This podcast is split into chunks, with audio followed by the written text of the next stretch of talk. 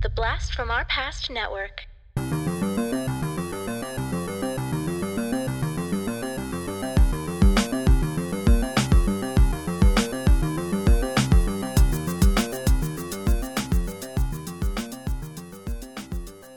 Hello, and welcome to the Blast from Our Past podcast. We are the podcast that brings you full on movie breakdowns, TV show reviews, and more, all from the things of our nostalgic past. I'm John, And I'm Adam. and today we have another album review for you.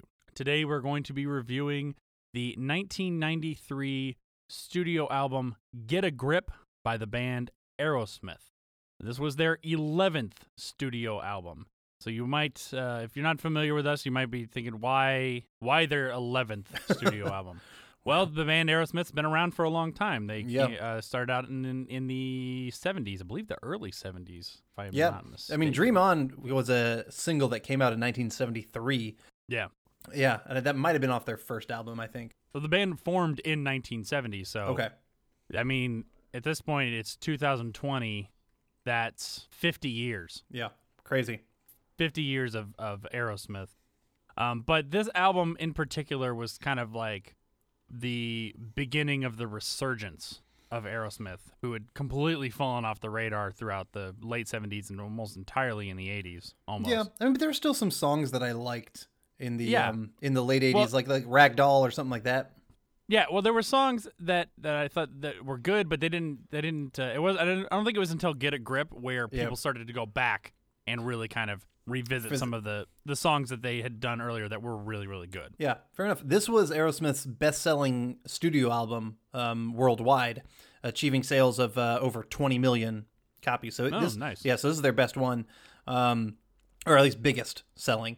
Yeah. Uh, the album also became uh, the first album for the band to reach number one in the U.S. on the on the Billboard, you know, Hot 200 or whatever. So, Right. So yeah, so this is a big one, and it's also Yeah. a big album. It's pretty long, over an hour. Yeah, um, I believe like 14, 14 songs. Mm-hmm. Yeah, pretty good, and um, some of them are you know, fairly good length. So Yeah. actually, a lot of most of them are over four minutes long. So Yeah. So yeah, they're full. a, a- they were putting out a lot of uh, a lot of content. Album released in April of 1993. Uh, it was released by Geffen Records. Uh, it was recorded uh, at AM, A&M Studios in Los Angeles and a little bit in the little uh, Little Mountain Sound in Vancouver, and was produced by Bruce Fairborn. Fair Fairbairn. Actually, I'm not really sure how you say it. It's okay. it's, it's F A I R B A I R N. Fairbairn. You're not getting any help from me. I have no idea. Yeah, nothing. All right. Um, who's also done some stuff with ACDC, Van Halen, Bon Jovi, that sort of thing.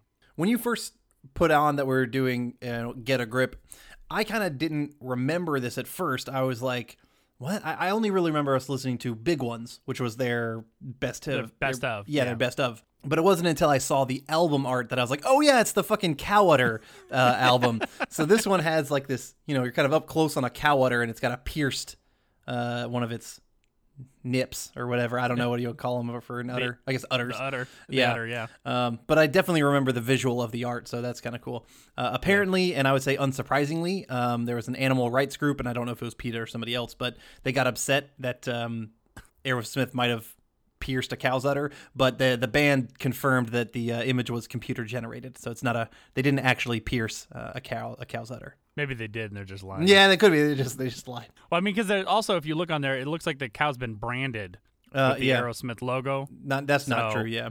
Yeah. So, I mean, you know, people people need to calm down. calm the fuck down. Maybe it was a real rockin', you know, cow, and it loved Aerosmith, and it was like, yeah, totally pierce my nips, man.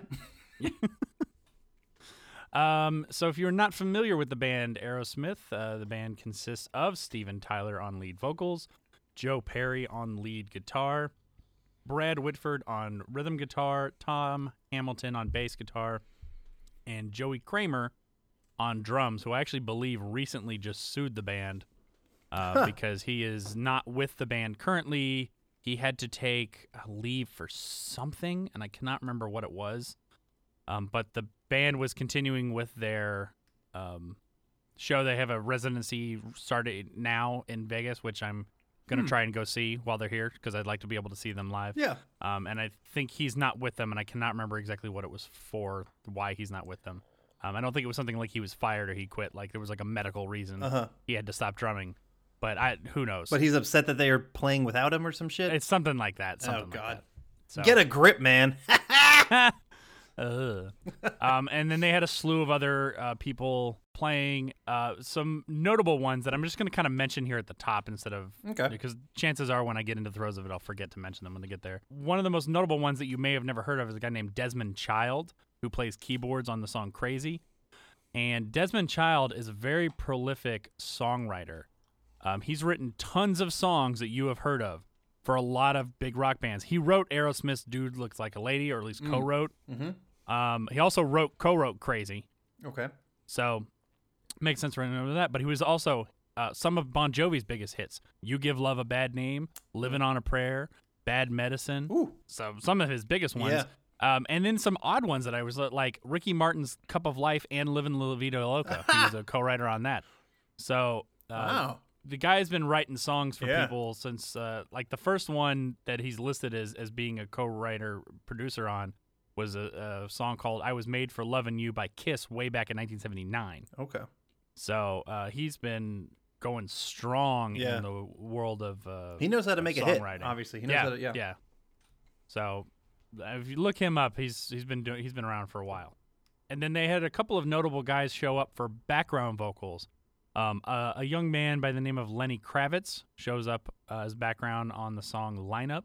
So, and this kind of surprised me. Don Henley Mm, was the mhm. background vocalist on the song "Amazing." Yeah, I saw that. I, I I couldn't pick out his voice honestly when I was listening to it, but yeah, I thought it was kind of cool. Well, it kind of it was kind of remind me um, if you are a patron and you heard our February patron episode. Uh, one of the trivia questions has to do with who was the background vocalist on uh, Car- on Yeah. Carly Simon's um, You're so vain. "You're So Vain," and it turned out it was Mick Jagger. I couldn't pick his voice out of that either. yeah. Yeah. So um, it's kind of I don't know. It's kind of weird. I, I think maybe people just kind of show up and are like, "Hey, do you want to Yeah, just sing it." on a song?" Yeah. why not? Uh, do you have anything else you wanted to add on the album before we jump in? No, that was it. The the cow pierced udder nipple thing was the only thing I had. All right. Well, I'm excited to talk about this one, and we have a little bit of an uh, unusual intro, and I'm I'm not really sure what the purpose of it is. Not that it really matters. It doesn't really detract too much.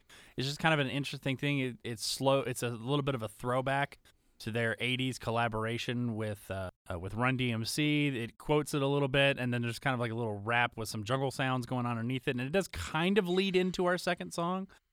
But uh, it's a little unusual, which, and it's just labeled intro.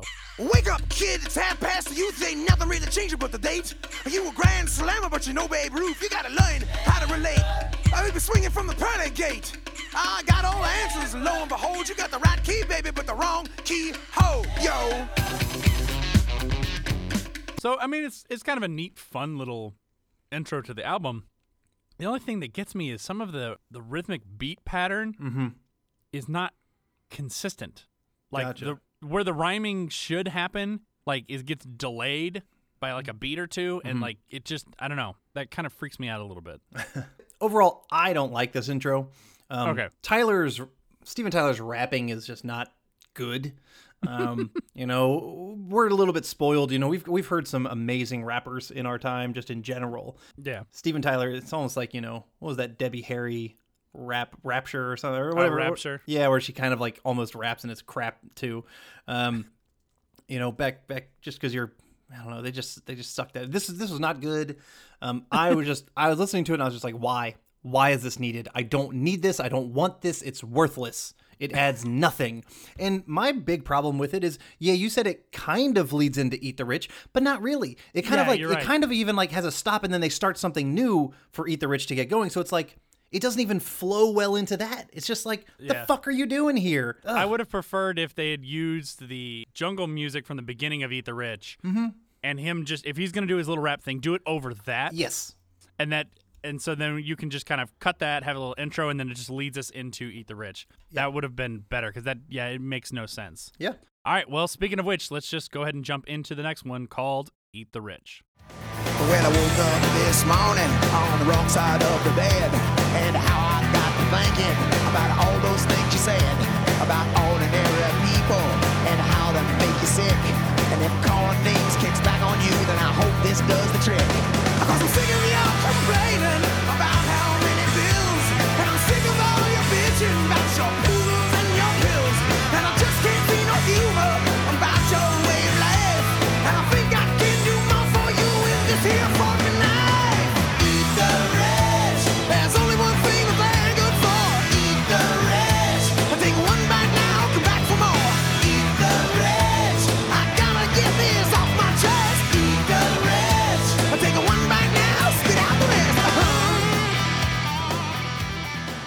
Adam, not only is this my favorite song on the album, Whoa, already? this is my favorite Aerosmith song of all time. What?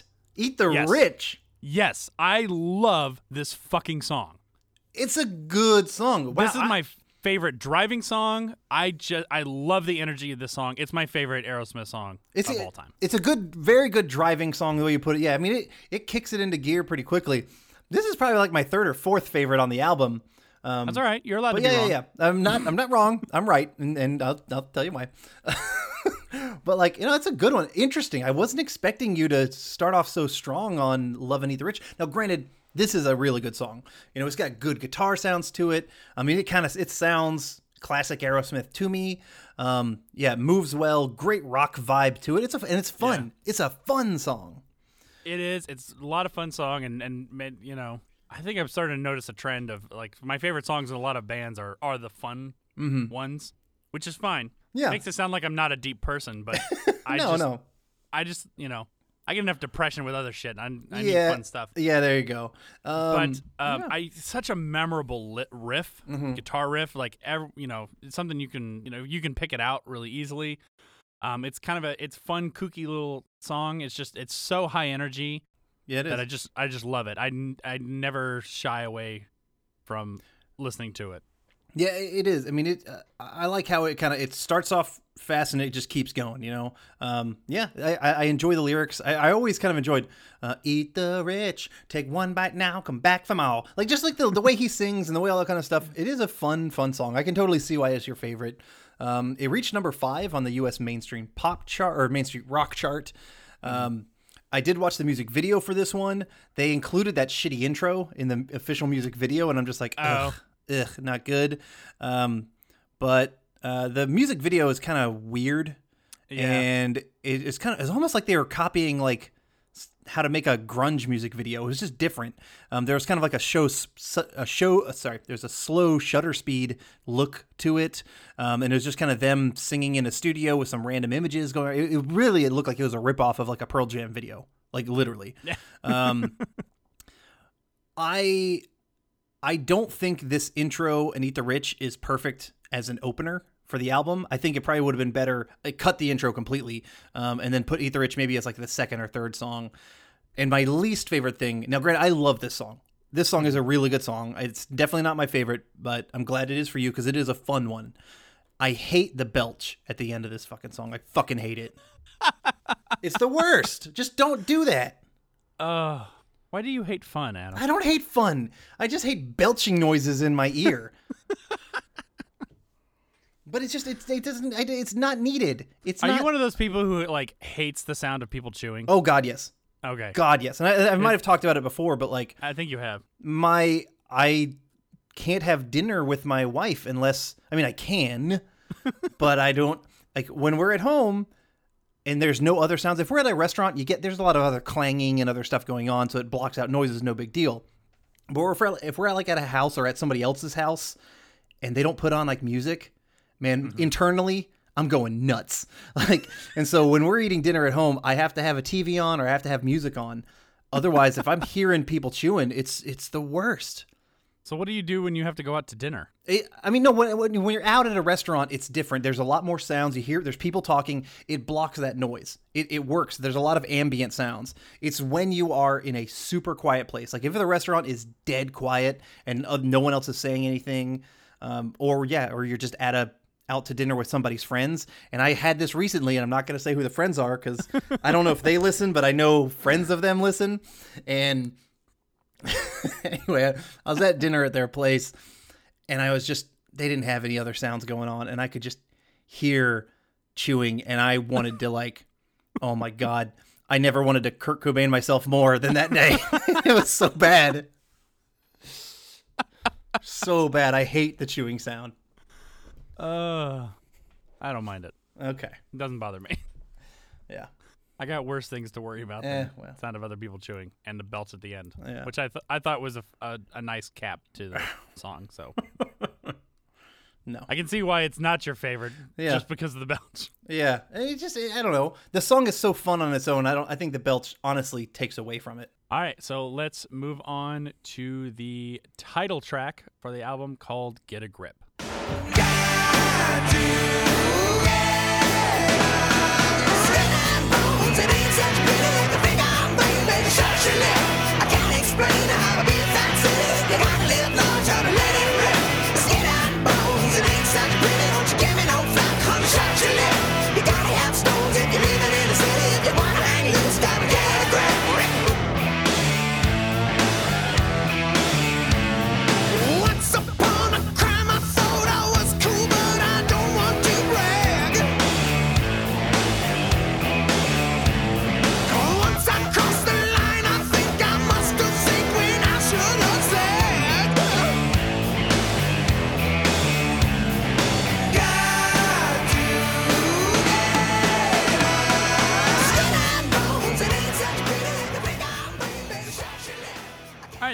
has kind of a, I'd say like a classic Aerosmith sound. You know, rock and roll, a little blues in there. It's not anything spectacular. Mm-hmm. You know, it's a it's a it's a good filler song. Um, I can sit through it without, you know, having the desire to to fast forward. Yeah. But nothing in the song like grasps me and you know makes me want to sing along with it. So I, to me, it's just kind of a middle of the road song.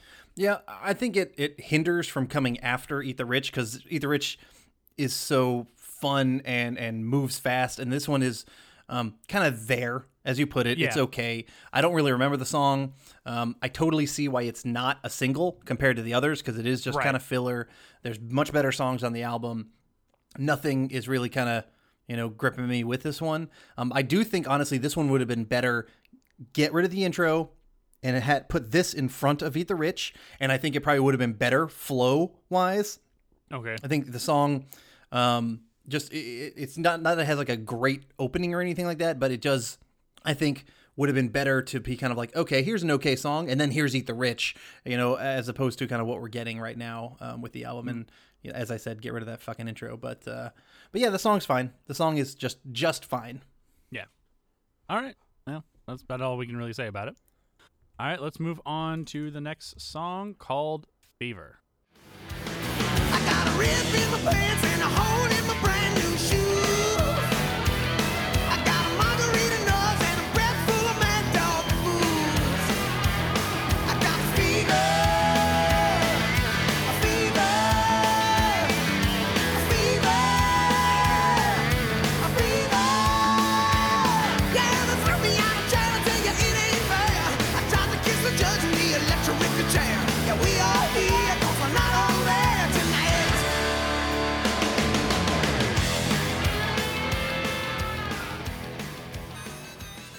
So again, it's a, it's got a you know classic Aerosmith sound, very kind of blues rock still. I mean, that's kind of what they're that's kind of their thing. Is, Mm-hmm. Yeah, is, uh, yeah, a little bit rock and roll with little blues A and little extra blues on this one though. Yeah, yeah, definitely a little bit extra blues.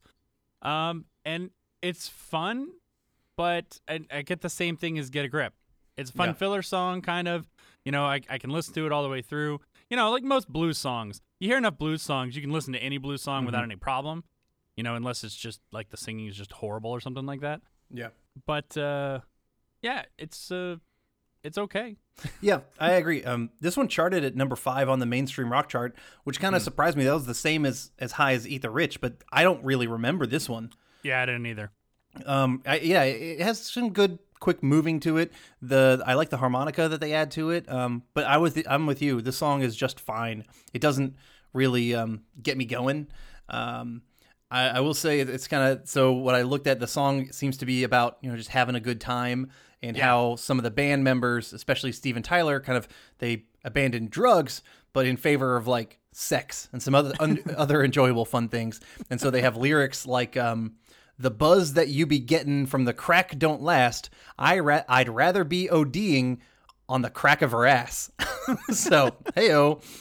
Um, that's fun. And I don't think they used that lyrics, but Garth Brooks did a cover of this song in 1995. Uh, Really? Yeah, it was retitled as The Fever. And I listened to it, and it was, honestly, it was okay. It wasn't bad, but it was also, again, very similar to this one, just nothing special. All right. And so let's move on to the next one, which I imagine was, which I think was actually the first one I remember from this album. I remember seeing this Yeah. uh, video on MTV. Yeah. And this is sort of being the first thing I remember of this album, and that is the song Living on the Edge. Something wrong with the world today. The light bulbs getting dim. There's meltdown in the sky. If you can judge a wise man by the color of his skin, then mister, you're a better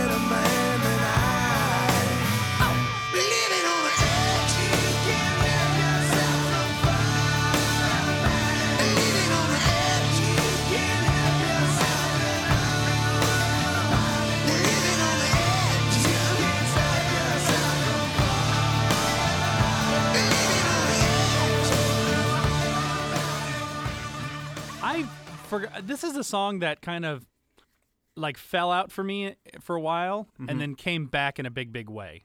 I remember kind of, I think maybe getting sick of this song like in the late 90s. Yeah. And then I not listening to it for a while. And then maybe about 10 years ago, kind of rediscovering it. And it's, it's still one of my favorite songs of theirs. Um, I remember seeing the video for the first time, and the very first thing you see is like a mostly naked Steven Tyler Yeah. cu- cupping his junk. Yeah, that's exactly. So he's got like half. He's got makeup, like black dark makeup on one side. It's kind of like a like a made made to look like a zipper going Right. down his body. He's cupping his junk, and then like a weird green little thing pops out from like the dark side of him and, and screams, "Living on the edge!" Like it is is weird. Uh, the video is is kind of strange. But you get like different kind of random things, um, just kind of like I guess of kind of wildlife or wild uh, random stuff, and um, you see like a cross-dressing teacher. Uh, you see it also starts to follow the life of uh, a, a student, Edward Furlong. So I saw him again. I was like, oh hey, that's uh, John Connor. um, but uh, is that John Connor? Is that the right? Yeah. Yeah. Okay. Um, and he's kind of like a troubled teen. You know, he's vandalizing, stealing, and crashing a car and shit like that. Um, but you know, it's it's a enjoyable music video. I love that guitar opening. I think that is Yeah. that that that riff at the beginning. It's so good. Uh, the song itself, it moves well. Um, I like the theme of the song. You know, just kind of like talking about living on the edge and stuff like that. Yeah. Hell, I love the Weird Al parody, "Living in the Fridge." You know, it's something. It's, it's, it's great shit. So it's a really Yeah, good song. It is, and it, you know, it's it's what's nice is it starts out unlike any of the other mm-hmm. songs on this album. Has a little bit calmer start to it. You know, I mean, it gets in a little bit heavier, but the pace is is kind of like a like a mid to slow mm-hmm. walking pace a little bit. Doesn't rush you through, and it's a long song. It's just over six minutes long, but to me, actually doesn't bother me No, all that much. It does. It moves well enough, and it is enjoyable enough that the six minutes doesn't. I agree. Doesn't bother, does not bother me. Yeah. So it did win a, a Grammy for best rock performance by a duo or group. Um, Oh. in uh for for for 1993. So yeah, it was a pretty popular song. Uh, yeah, I do remember it kind of making a, a, a big deal out of it. Yeah. and uh, yeah, I mean, I, re- I just really like, I just enjoy the song. No, fully agree. Well, One of the right. one of the better ones on the album. Yeah. Uh, all right, and then let's move on to the next one. It is entitled Flesh.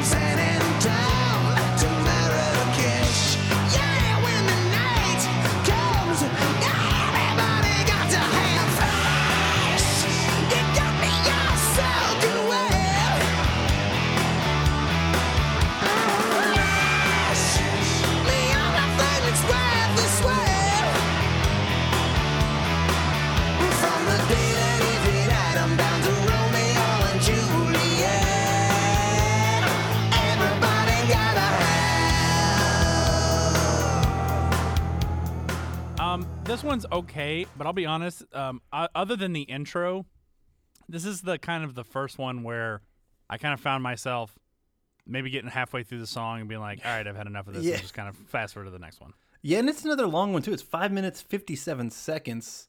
Yeah. Um, so yeah, it's, it's another long song. I agree. It's just kind of there. The song's okay. I'm not hating it, but Yeah. I would never, ever seek this song out on its own. Yeah. I just want. There's some good guitar solos in there. I would say, Yeah. but um, and the song, you know, I mean, it's it's all about flesh. It's really, literally, it's a just a definitively this song is about wanting sex and stuff like that. You know, deeds of the flesh. Um, You know, everybody's got to have. It's, it's an ode to fucking. That's that's what this song is. It's an ode to fucking, and it's fine. You know, but it's nothing special. Yeah. That's really all I have to.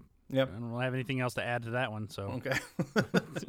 I hate to say it, but I mean, sometimes you just get those songs. You Yeah, just get the yeah. songs. They're, you know, they're it's, it, it it's not bad enough to talk about how bad it is. It's not good enough to talk about how good it is.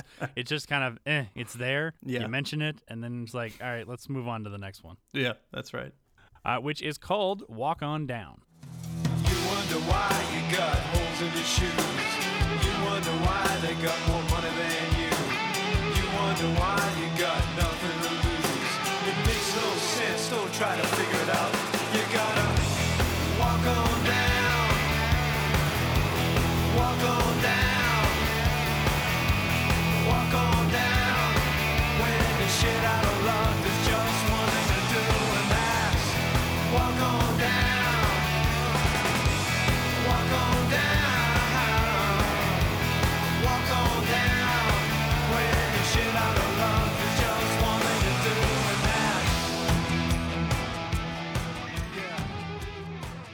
Aside from the first track and the last track on this album, this is the shortest one.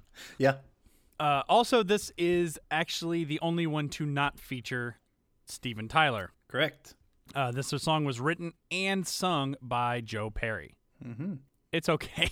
I I don't even think it's okay. I think this song is straight up bad because of Joe Perry's singing. yeah, Um, it really should have been cut from this album. It should have been cut, or just like let St- Tyler Perry, not Tyler Perry, let let Steven. So it's confusing. God damn it! You get Joe Perry, Steven Tyler, Tyler Perry. Uh, you get you know that great Medea album? Yeah. Grip? Hallelujah, eat the rich.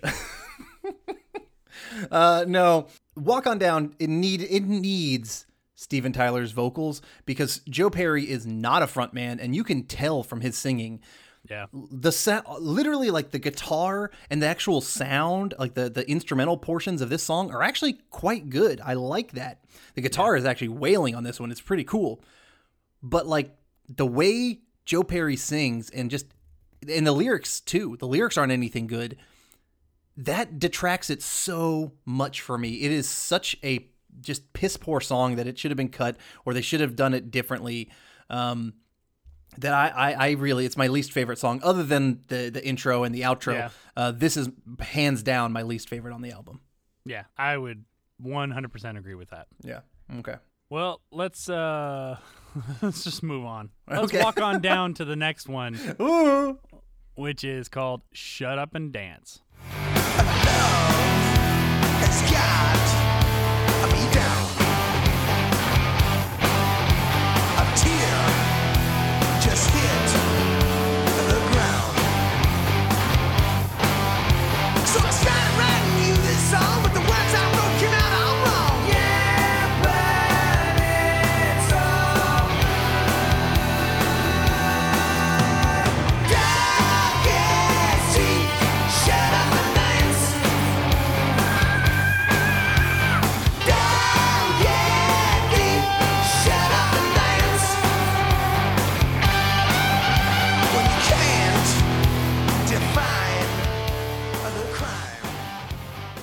Actually a song that kind of grew on me.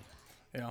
Uh, at first, I remember first time going through it, I'm like, ah, kind of a vague recollection of it because I, I believe it was in it was in Wayne's World 2. It was it was I think the first song played at Waynestock. Yeah, when they come out of like that that big old like the the Garth kind of limo Yeah. and they come out and they start playing. yeah. Kind of fun.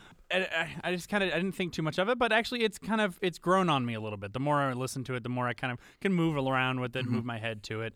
Um, it's got some funny lyrics in it. Yeah, yeah, it know, does. A lot of a lot of a lot of sex references in this album. Yeah, they're really. I mean, that's what they were. I guess they they kind of yeah they they had enough drugs and now they're they haven't had enough women. Moved Um, from one vice to the other. Yes. Uh, so this one hit uh, 24 on the UK pop chart. It didn't chart at the US at all, apparently. Yeah. Um, but I'm kind of with you. Like the song was is good. You know, it's not it's not great, but it, it grew on me. Um, I think it's pretty fun. Uh, I don't know if there's some kind of talky portions at some point that I that I didn't really like, but um, Yeah.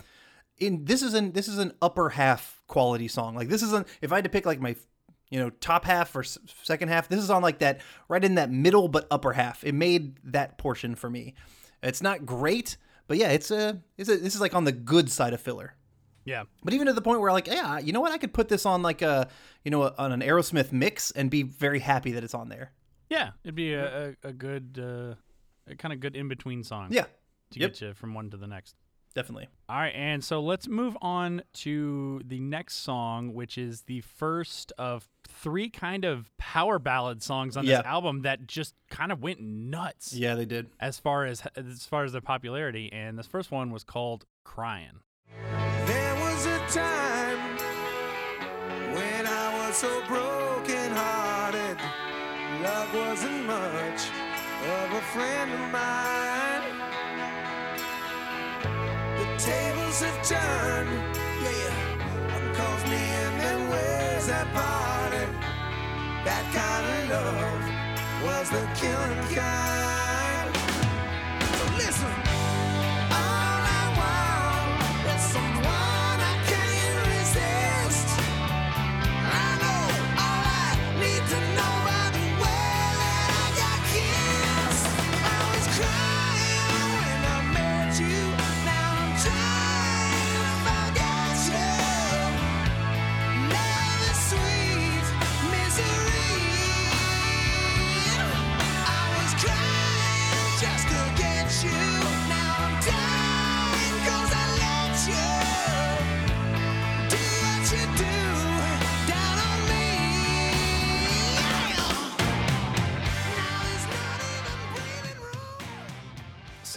If you listen to our uh, top 10 90s videos album, you'll know that this one ranked pretty high for me as far as the video Yep. goes.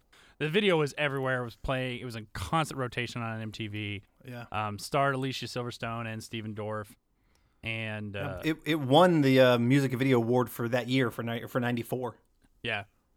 Um, it's a great song. Mm-hmm. It's never been one of my favorite ones. I've just never, I you know, I've ne- I guess I've just never really been a power ballad guy. Gotcha. But it is a good song. Yeah, yeah. Actually, this is what I would say is my favorite song off the album. Okay, that's still fair. Um, I wouldn't. I probably wouldn't say it's my favorite Aerosmith song.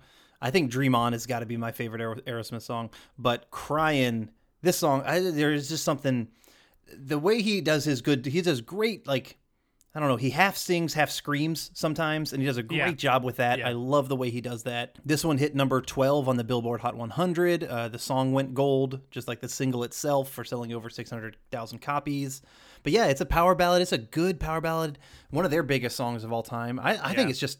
I mean, I don't know. I think it's phenomenal. It's got some good emotion, some good rock, and just Yeah. overall a song that um, I really appreciate. It's definitely a song that I've grown to appreciate more as an adult than I did as a teen when I Mm-hmm. first, you know, listened to this. Because you know, when you're a teen, you want to hear all the rock and stuff. and Yeah, yeah. the you know to the slower songs like why bother you know Yeah. it's like the it's the barney stinson method of your mix should always be up never up and down that's how you are as a kid but no there needs to be some up and down Mm-hmm. you need to have some ebb and flow and and this is this really is a great song And it probably did get a little overplayed back in the day. it, it did it totally did and but now we're far enough away that we can come back and appreciate it again.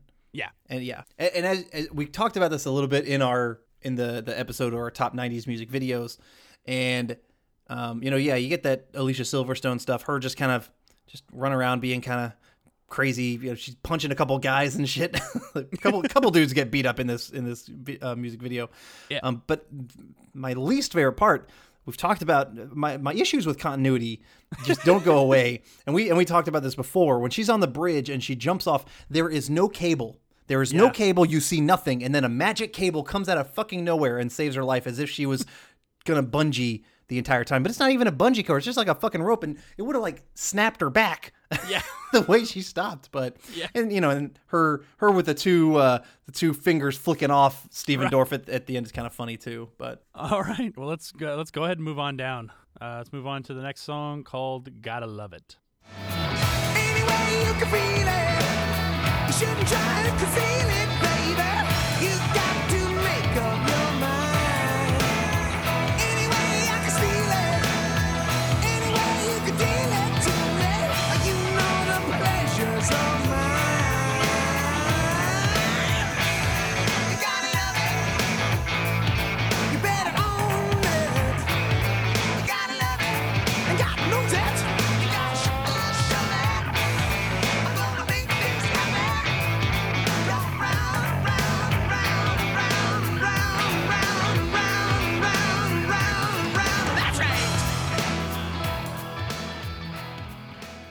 remember the song at all.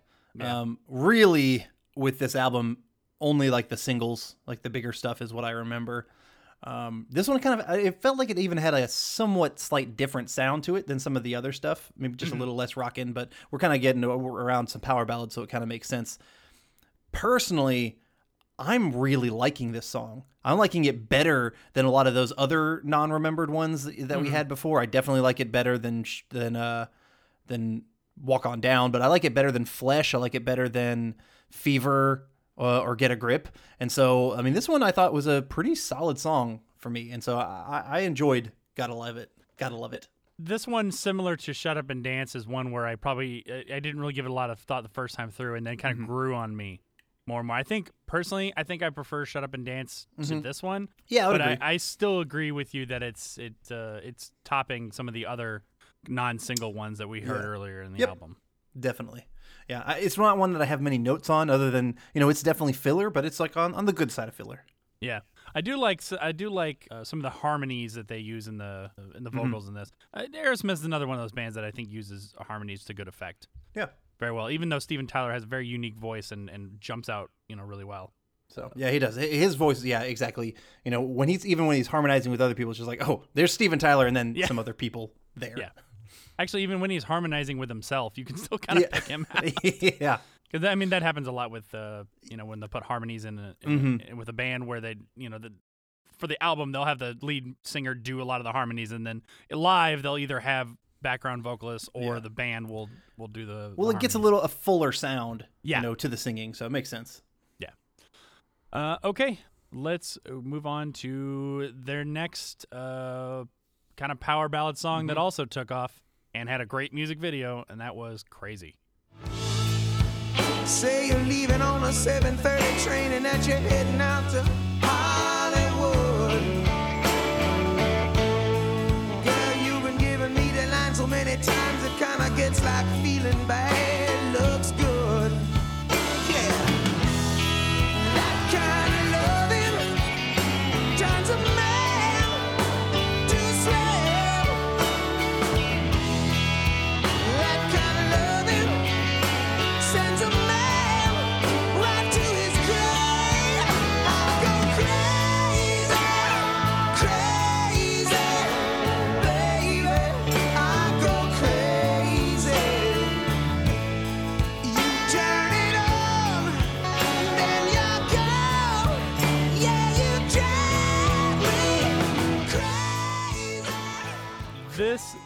uh, was a music video that drove 14-year-old John crazy.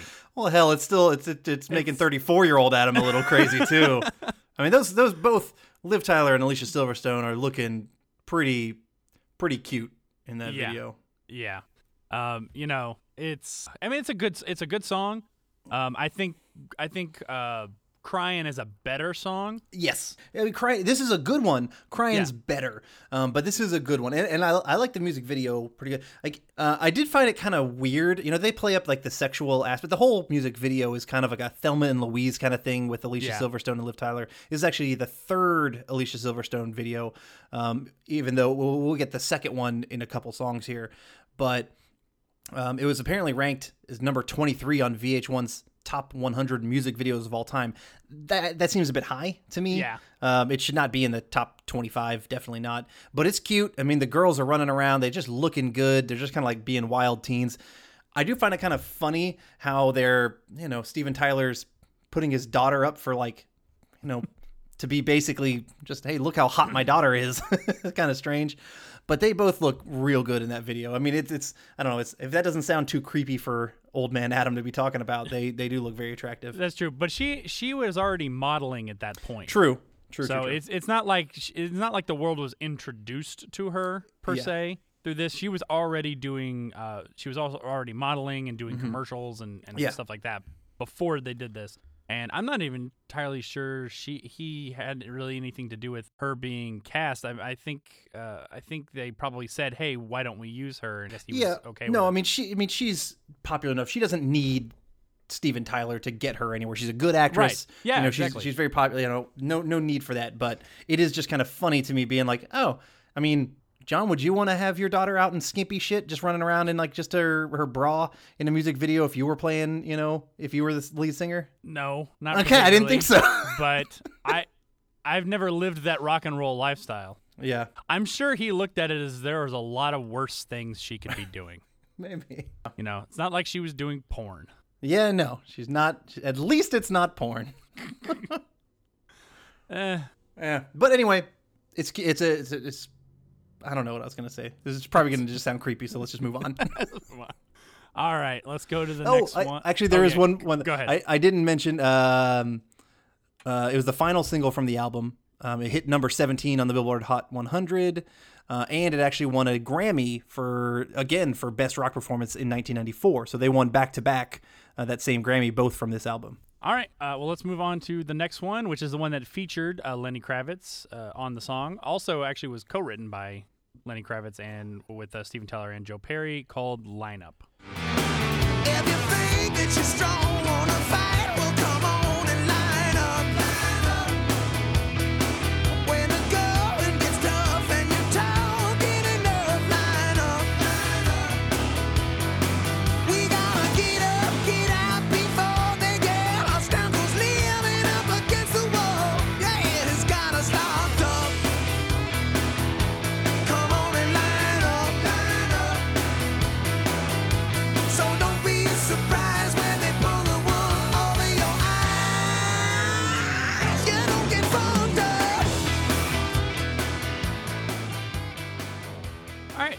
actually another one that uh, kind of grew on me the more I listened to it.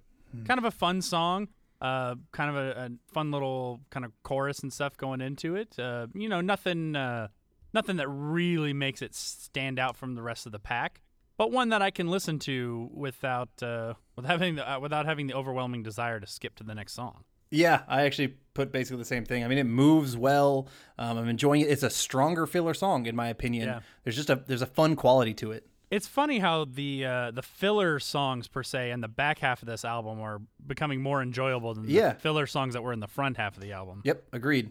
So I could you I couldn't pick out Lenny Kravitz on this No, one, couldn't- like I couldn't or his, his guitar style or anything like that. I, I you know it just wasn't like oh hey it's there's Lenny Kravitz on here. So if if they didn't tell me that, I would have had no idea. yeah, no, I wouldn't have either. Okay. I wouldn't have either. Uh, go to the next one, which is kind of their third, you know, power ballad out of the, the trio that came out of this out of this album called "Amazing."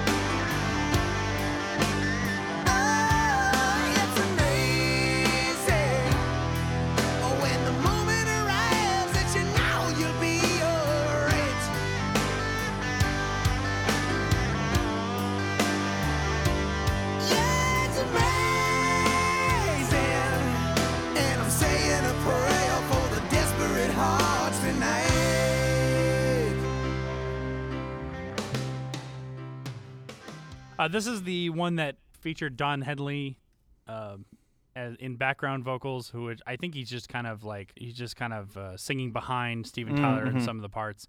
So it's really hard to kind of pick him out from this. Um, it's a it's a good song. It's my least favorite of the three power ballads.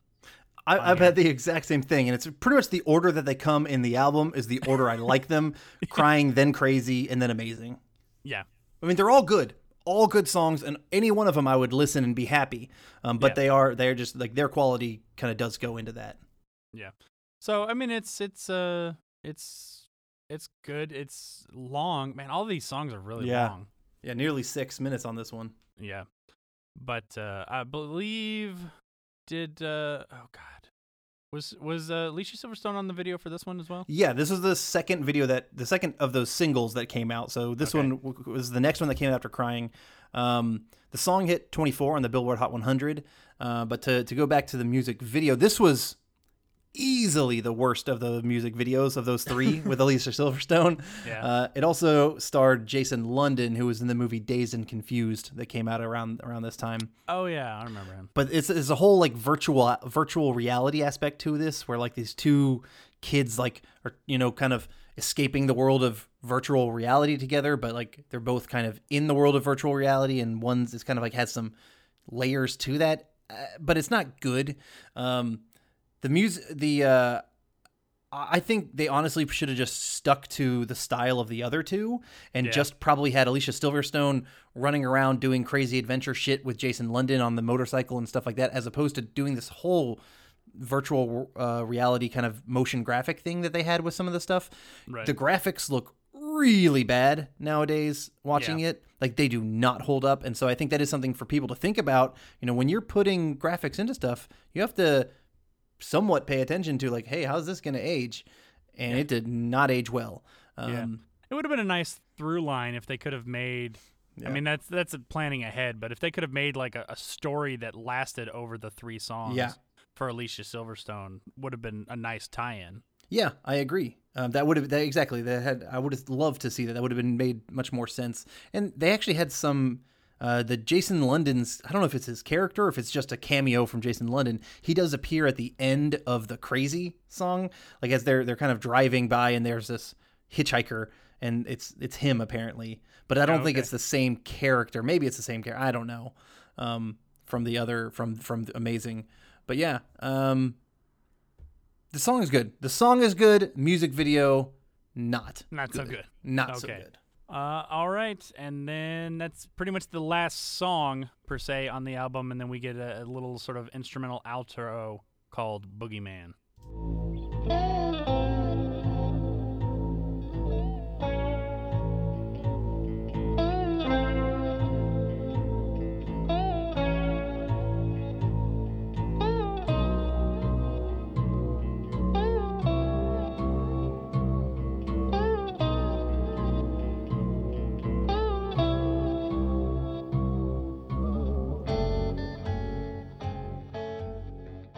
Okay. Um, yeah. I mean, I again, I could have done without the intro, without the little outro. Um, unfortunately, without Joe Perry's song, probably would have made the album a little bit tighter. Removing all three of those would have made this a better album. One hundred percent. Yeah. Uh, th- my my issue with it, this song, Boogeyman, it's got like some kind of creepy esque tones to it. Obviously, it's called Boogeyman. The style is nothing like we've heard it all during the entire album. Right. So what's the fucking point of putting it on this album? It ends. It's not like in a good contrast. Sometimes it's fun to have different styles back to back. This makes no fucking sense. Cut this shit out of your goddamn album. Get out. that's that's. I'm passionate about that, John. Yeah. It would have been it would have been a nicer tag to end on amazing. Yeah, it definitely I would mean, have. It's a it's a it's a longer song, which is fine. Putting it at the end would have been fine. Um, you know, it's a, it's a good way to go out. We didn't need a couple minutes of No. just sort of random No, we don't need it. We don't want it. No, thank you. Yeah, I mean, should, for- people need to be paying me to like just do a just do like a listen through on their album, maybe rearrange it uh, or make some comments. I'm not going to change the songs, but I might like get the flow better, or I might be like I should have veto power on. You wanted Boogeyman on this? Get the fuck out of here, Aerosmith. and then I would have made a millions more because you know people would have just kind of could have put it on repeat. Well, this was their biggest selling album of all time. I don't know how you could have made it any. I could have doubled better. it, John. All right, so you're telling me if when I uh, when I finally put out a, uh, an album of my own, I need you to have you listen to it before just uh, yes, put it out. just have me listening not, to Not it. Not that anyone puts albums out. yeah, anymore. exactly. It's put out of your singles. It's all a world of buy my single for 99 cents on iTunes or well, uh, not even iTunes. That's not even a thing anymore. Uh, whatever. But Dollar ninety nine actually. Yeah, actually just put it on. Spotify. That's all people seem to listen to anymore. No. Don't pay for anything. Yeah, I Uh, I refuse. I, yeah, I mean, I I, still buy songs on iTunes. I do. so- I, yeah, I, and I, I'm, I still like to get the CDs. I, I Yeah. enjoy downloading the entire because then you know we get to experience some stuff that we may not find. Yeah, exactly. Plus, I don't like the idea of me being dependent on a internet connection to listen to Uh, yes! my music. I'm the exact same way as you. I can't stand that. Yeah. Um, is which is weird because I'm not necessarily that same way with movies. Although I do, I still do like movies I really like. Even though I know they're going to be out on a streaming service at some point, I will still purchase the download because I still like being able to have it on a physical medium, Yeah. even if you know, it's on my iPad or something like that, without you know, especially if you know, if I want to, if I'm going to be on an airplane for a long time or something like that. So I I just would I'd rather have the ability to download it. Plus, I actually like having physical DVDs, kind of as a I, Mhm. now that now they're kind of as a backup. But Yeah. like, there's a lot of old shows that I've had to watch uh, on our DVD because they're they're not anywhere digitally. Exactly. You can't find them digitally, um, or you know, uh, internet goes out, Yeah, or you're exactly. or you're moving or something, and you you you don't have connections for a couple weeks or whatever before they set it up. And I use that stuff all the time. Yeah, exactly.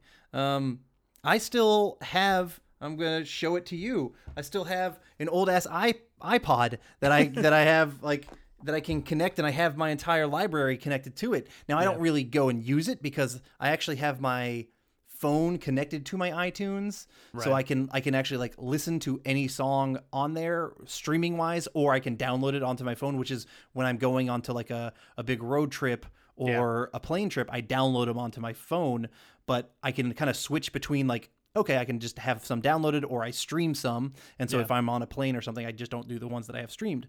Um, but I have a backup of every single one of my songs on an old fucking iPod that I can uh, pull and take with me for anything. It's like four had, four big uh, road trips too.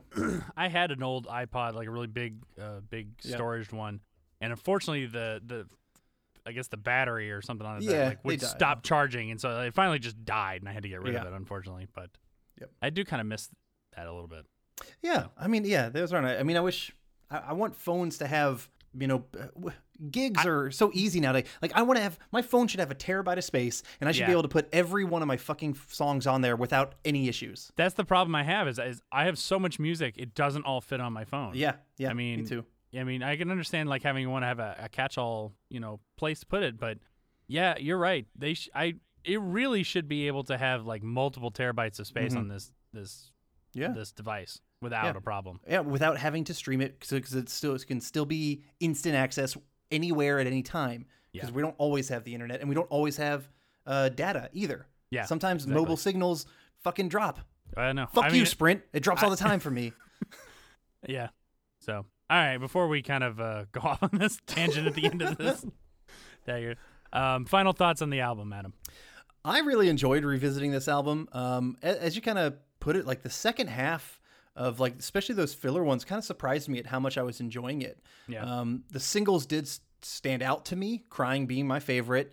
Um, but there's, you know, there's some really good other songs on here too. Some fun ones, fun filler. There's a couple forgettable ones, like we talked about that Joe Perry singing one. Um, just needs to go. Um, you know, and I, I've already said it, but I can't really express enough how much I feel the worthlessness of the intro and Boogeyman are. So um, get rid of those. Put Get a Grip at the top. Eat the Rich afterwards. Um, and you'd have a better album. But overall, I was really happy, uh, and, and it just kind of did make me feel like, oh, you know what? I, I enjoy me some Aerosmith. Yeah, I largely agree. Um, I was I was kind of a, I mean, I was excited to go back to this one specifically because "Eat the Rich" was my favorite song, and because of how many good singles were on this Mm-hmm. album. So it was nice to kind of go and revisit. And you know, Aerosmith's a, a good classic band where the, you know most of what they play is is really good. I'd be interested. We've done top ten Michael Jackson songs. I'd be interested maybe at some point to go back and do top ten Aerosmith songs Yeah. since their career does kind of span Oh, yeah. a long amount of time. Um, although I imagine it's going to largely be a lot of similar hits Yeah, yeah. I- other ones. Not I, as many I can't say I know their their back catalog as much as I knew like on my MJ's catalog. Right. So it would be I'd probably have to really do some more research, but still I bet the singles would come out more than anything else. Right, exactly. All right, that was our review of the Aerosmith album Get a Grip. Please join us next time for a doggone good time as we review the 1991 film White Fang, talk about the 90s television show Due South, and cast our versions of some human dog duos. If you have any questions or comments, you can reach us at blastfromourpast at gmail.com. And if you want to suggest a movie or TV show from your childhood or to be a guest on the podcast, go over to patreon.com backslash blastpastcast and pick a tier that works for you. To find us on social media, search for at Blast Past Cast. So until next time, I'm John, And I'm Adam. and thanks for joining us. See you next time.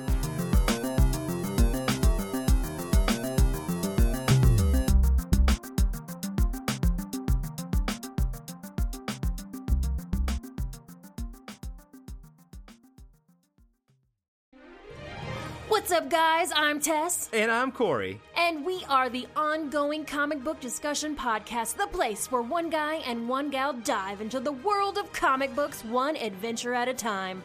That's right. You can find us every Wednesday on Apple Podcasts, Spotify, iHeartRadio, or any of your favorite podcatchers. So come check out OCD Podcasts, where comic books are Cool.